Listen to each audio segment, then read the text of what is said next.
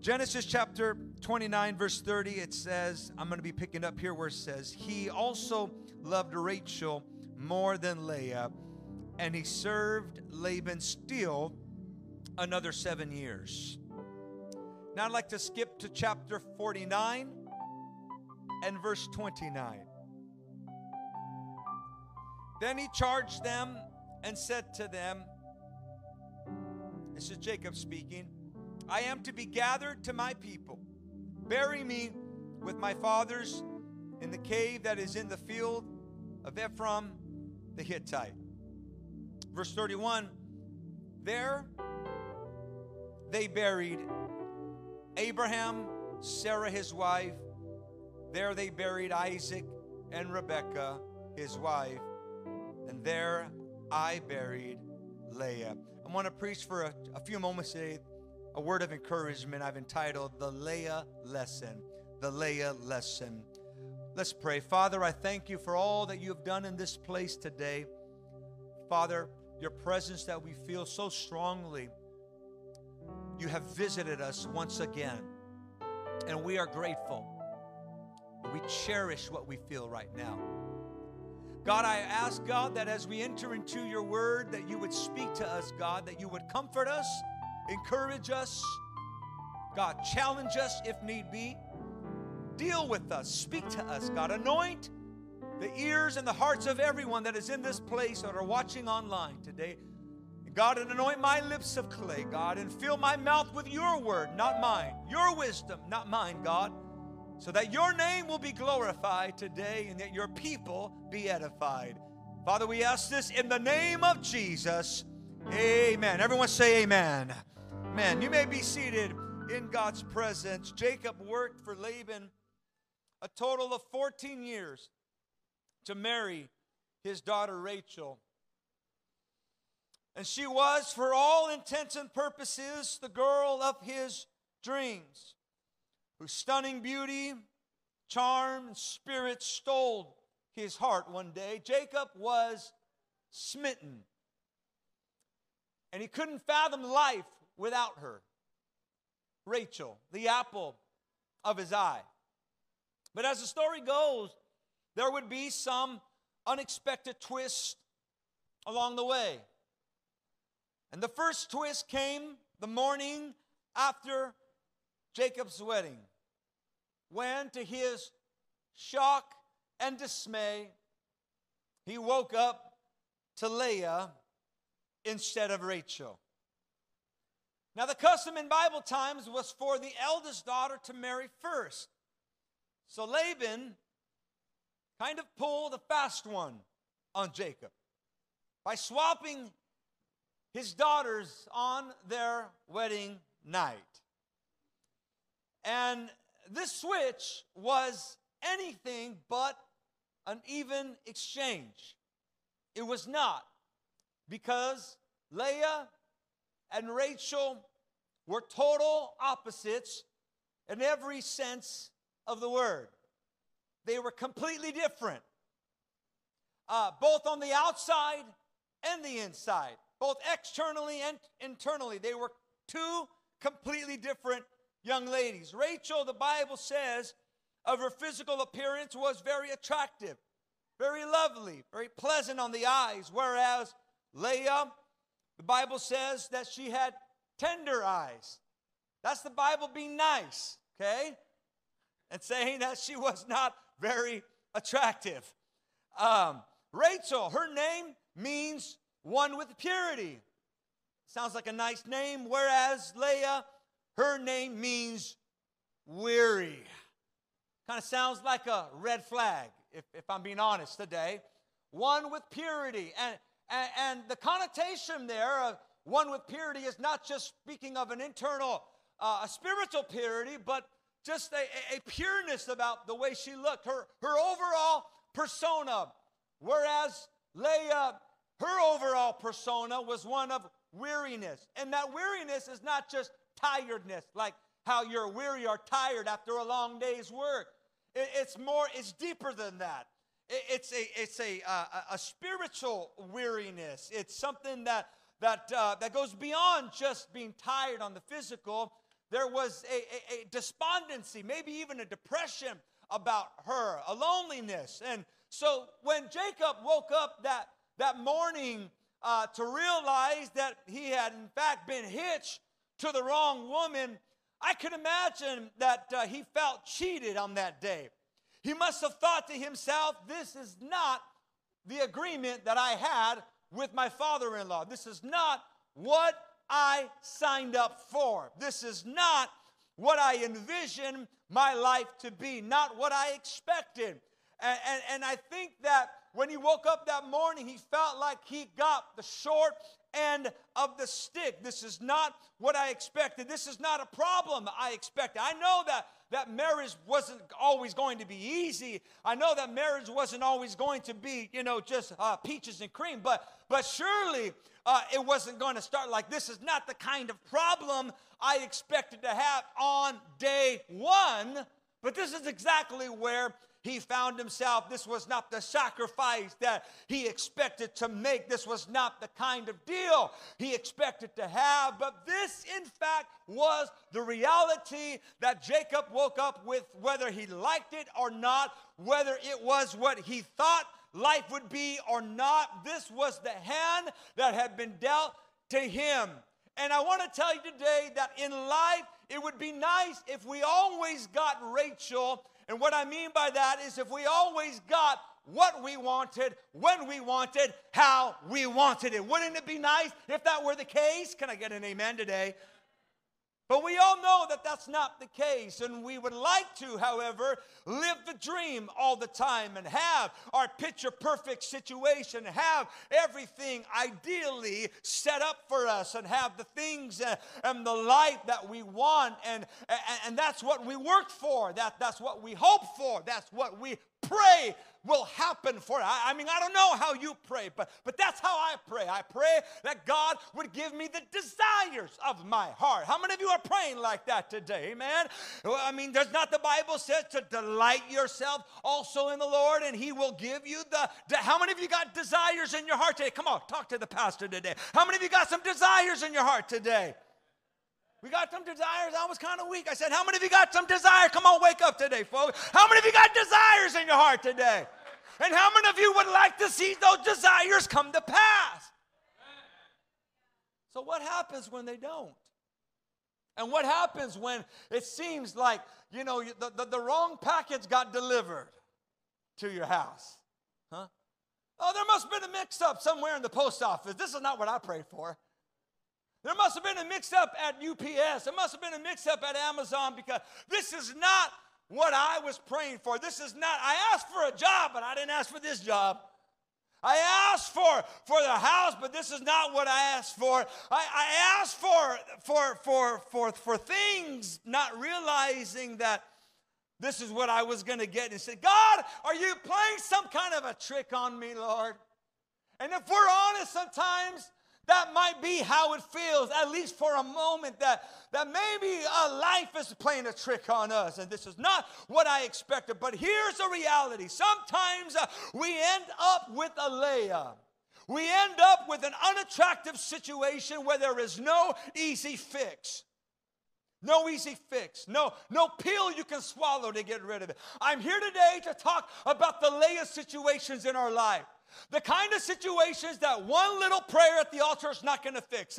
You got to understand something about this life that we live, even as a Christian. There are some things in life that an altar call is not going to fix, just one altar call. I know some of you didn't want to hear that, because you just want to go up to one altar call and just, the pastor just kind of waves his hand and my problem is gone. Now, isn't it nice when that happens? But that's not the way it always works. There are some situations in life that we've got to work on, things that we've got to go back home to, attitudes that we still have to confront. Oh, you're only going to help me today. People that we still got to deal with, situations that are still waiting for us when we get back home, when we clock into work tomorrow morning, when we get back to the grind. Can I hear an amen today? There are still some things that are, still some bills that have to be paid. Come on now.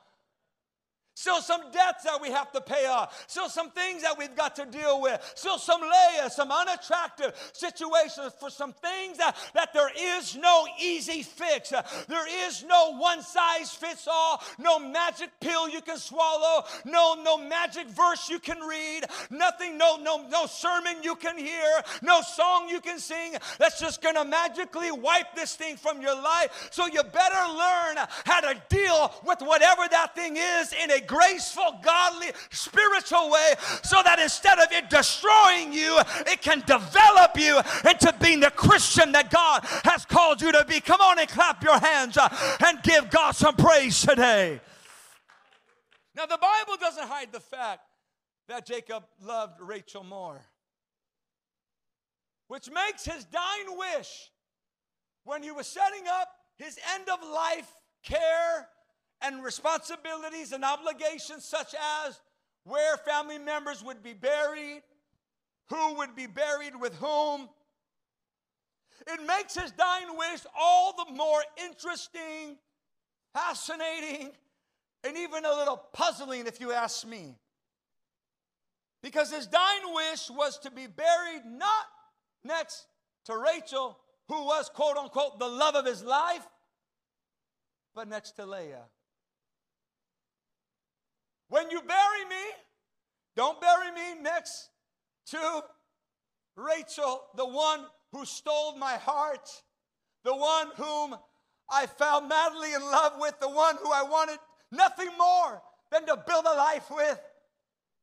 But at the end of Jacob's life, he said, the one that I want to be buried next to is the one who I didn't even want to marry in the first place. It's the one who for 7 years or longer, I questioned why I was stuck with her. The one whom all of those times and all of those nights and all those moments and all those mornings and days, I thought to myself, how did I end up here? That's the one I want to be married or buried next to. Why didn't Jacob choose to be buried with Rachel? What happened? What changed between I do and the burial, between the wedding and the burial? What changed in Jacob? What happened? Why is Leah given this final honor? Somehow, I believe that through a process of breaking and molding and teaching Jacob things, something that was ugly or unattractive or unlovely became beautiful over time. I want to tell you some things today about the Christian life that I hope will help you, not just today, because we got to get to a place where we don't just shout about things on Sunday and live in defeat on Monday. You've got to carry this word with you into the workplace, into wherever you go, and learn how to deal with the Leahs in your life. And if I could some way, somehow transport Jacob back to this place today, if I could bring this original Jacob, I'm not talking about this Jacob, I'm talking about this Jacob over here. If I could bring him here today and he could offer us some advice and say, pull up a chair, church, and let me talk to you about how to deal with the Leahs in your life. I think, and I'm just supposing here, the first thing he would probably tell us is this: never underestimate the power of staying put.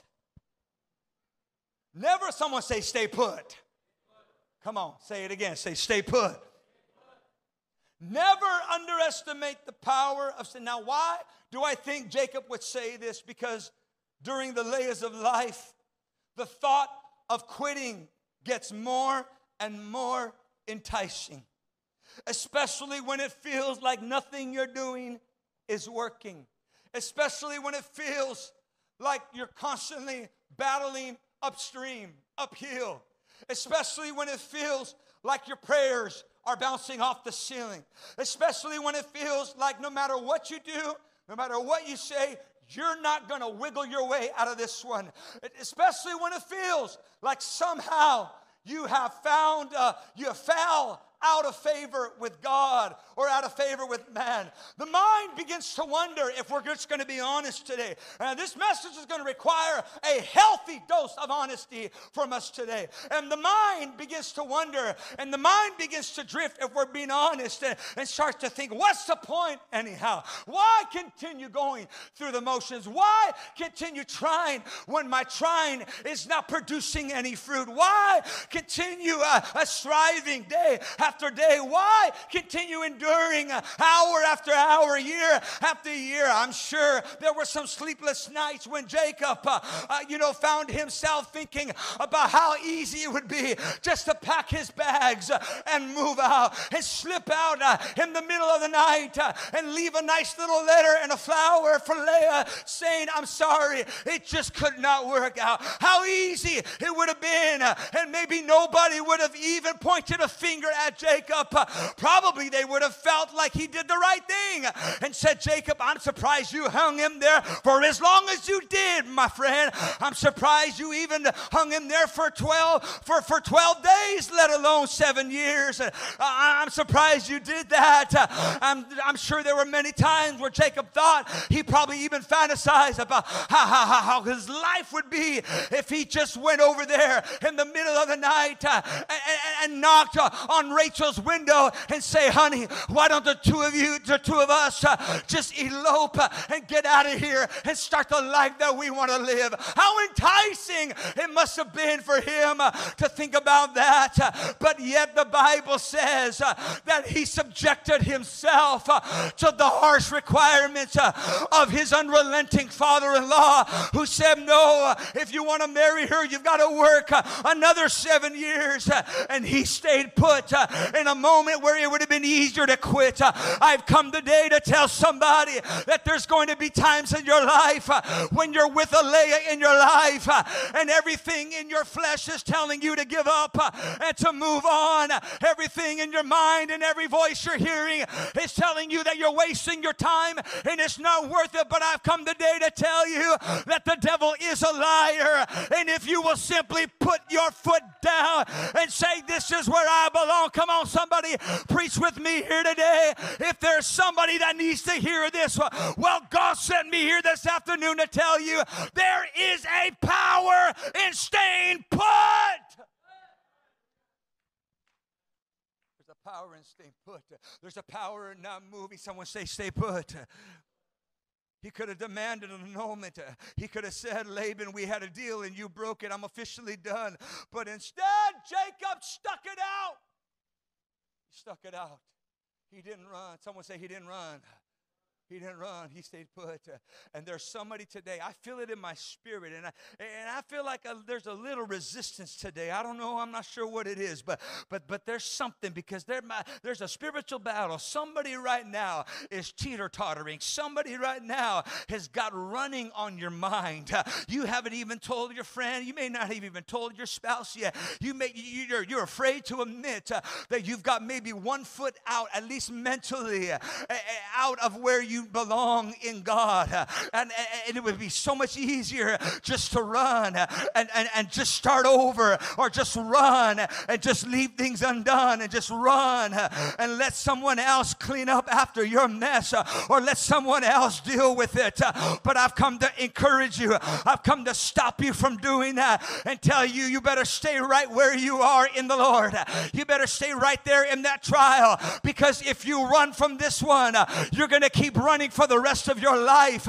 You're gonna live a life of running, and you're never gonna find yourself planted, and you're never gonna find yourself rooted, and you're never gonna find yourself producing the kind of fruit that only comes when you stay put where you are long enough so that God can do what He wants to do in your life. Somebody say amen. Staying put when the urge to quit outweighs the pleasure of staying, can I tell you, is one of the most underrated or underestimated and even misunderstood steps of faith. I'm going to say something that sounds kind of controversial, but hear me out. Somebody might need to hear this today. For as much as we celebrate the one who left and come back, and we ought to, No one's saying that we ought not to celebrate those who left and came back. Everyone loves a comeback story, amen? We all love a comeback story. But you know what I also love? I love a staying put story. Oh, y'all, you weren't ready for that. You weren't ready. I'm going to give you another chance. I think that we ought to make a habit out of celebrating those who didn't leave, but stayed put.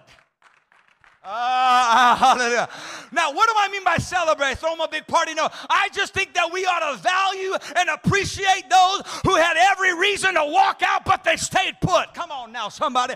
Every reason to leave God, every reason to leave the church, every reason to leave their family, every reason to leave their marriage, but they stayed put. Come on, somebody ought to give God some prayer. We got to thank God for those. In fact, some of you are here today because there was one in your family or one in your church that made a decision they're going to stay put. That's right. They're going to stay put. I'm here today because of someone who didn't leave. I love a comeback story. And we will always celebrate those that come back. Yes, we will. The prodigals, absolutely. But there's something to be said. Oh, hallelujah, about staying put. Sadly, we don't appreciate those who stay put. But I have great respect. I have great respect for any mother, father, husband, or wife who may have every reason in the flesh to want to leave. Push the quit button on your marriage. Put the quit button on your family. Push the quit button on your ministry. But says, no, I'm going to stay put. And God will honor that faith. It takes just as much faith, hear me now, to stay put if God tells you to stay put as it does to move on when God tells you to move on. It takes just as much faith to stand right where you are and say, this is where God has me. Somebody give God a hand praise today. Amen. Hallelujah. I think Jacob would also tell us that our pain has a way of drawing us closer to God. Our pain has a way. Victories don't teach us how to pray. Pain teaches us how to pray. Some of us would not know God the way we know Him today had He not allowed that trial in your life. Because what that trial did was bring you to your knees. It was Leah, can I tell you, not Rachel, who kept Jacob more focused on God. Out of the two, it was Leah who was the more spiritual than Rachel. Rachel had the outer beauty, but Leah had the inner beauty. Because within her, there was this constant effort to not only do the right thing, but eventually her heart was completely changed to just praising God. In fact, the Bible says that out of the two sisters, it was Rachel. Rachel was the one who stole and hid her father's idols. Not Leah, it was Rachel. It was Rachel, and it wasn't until later on when God called Jacob to build an altar at Bethel. God was working in Jacob's life. God was developing his faith. God was taking him from glory to glory, making him to be the patriarch that he was destined to be.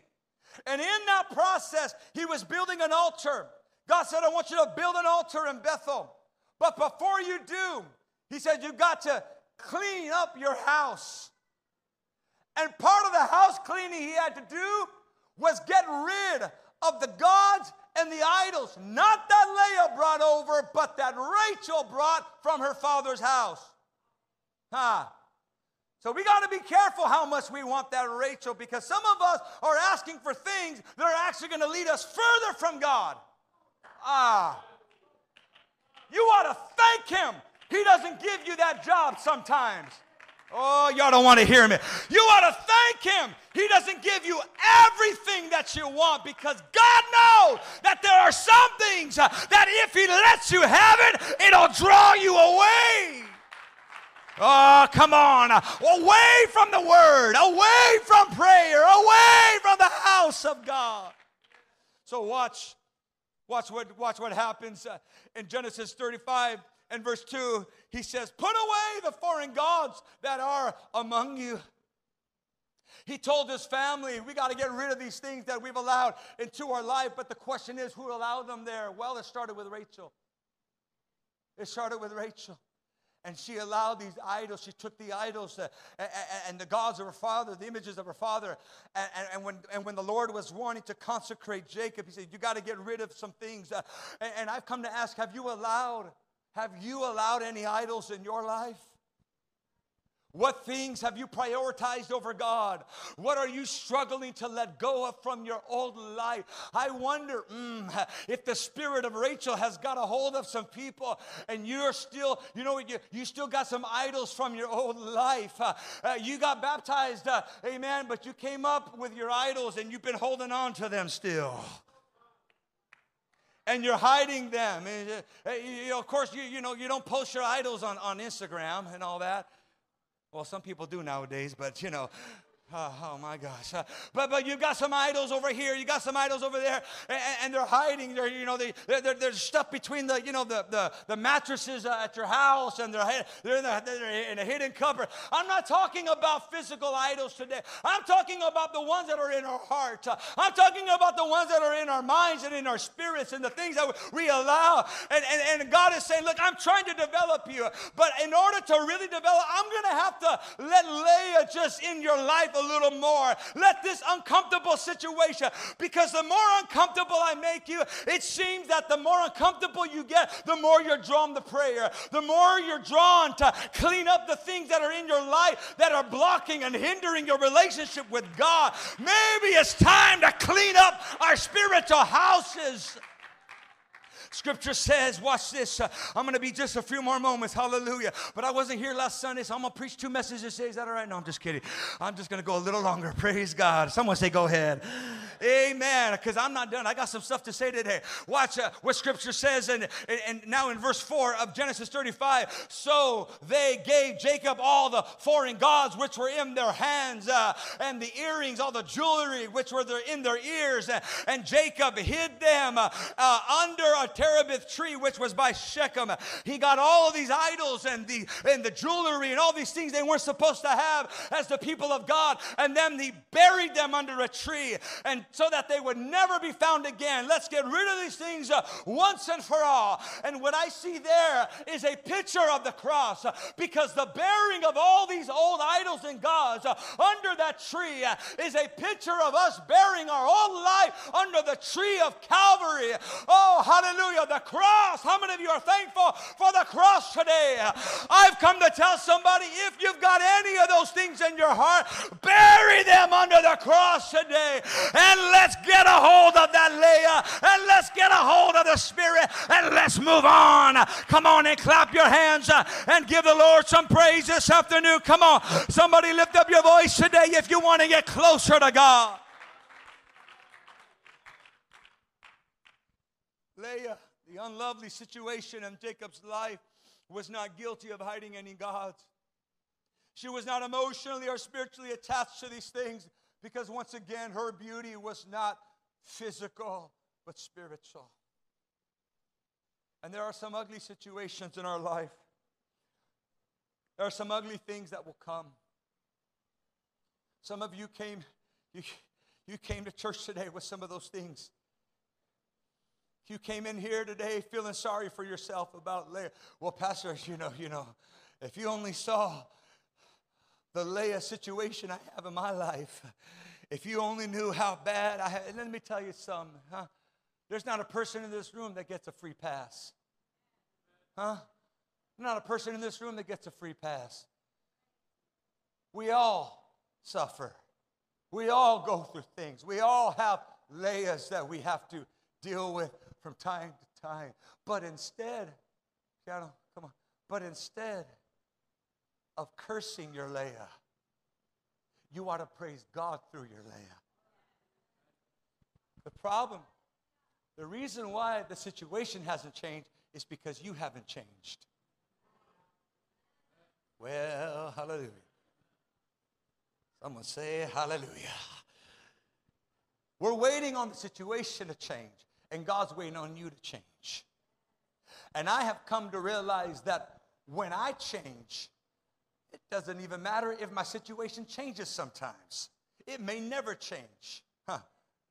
But if I change, and my attitude, and my spirit, and my mentality changes, if I change as an individual, then God can still be glorified. And most of all, I have gained something spiritually. Oh, God. Oh, Jesus. Paul said, if I lose everything but I gain Christ, I've gained it all. He said, I count all things as loss, that I might gain that eternal reward. Life might look like Leah sometimes. Life might not be comfortable. It's not always going to be pretty. But Leah was a living reminder to Jacob that the most valuable things in life are not tangible, but intangible. The most valuable things in life. Can I tell you? Let me just speak frankly with you today. The most valuable things in life are not what make you feel good. Come on, I need somebody's help. I said the most valuable things in life are not the things that make you feel good. They're the things that make you godly. Hallelujah. And you'll find, come on, help me out, you seasoned saints. You know, some of us who have been walking with Jesus for a long time, you know this to be true. And you'll find that most often, more times than not,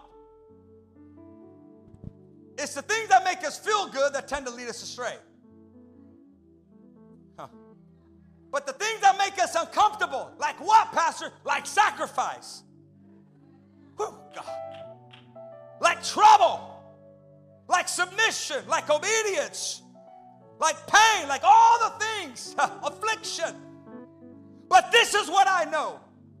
The psalmist said, many are the afflictions of the righteous, but God delivers them out of them all.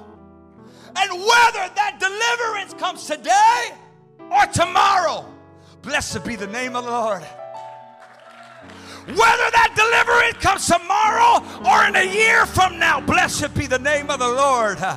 Whether that deliverance comes in this life or the next life, blessed be the name of the Lord. Come on and stand with me and give God a hand praise here this afternoon. Hallelujah. Come on.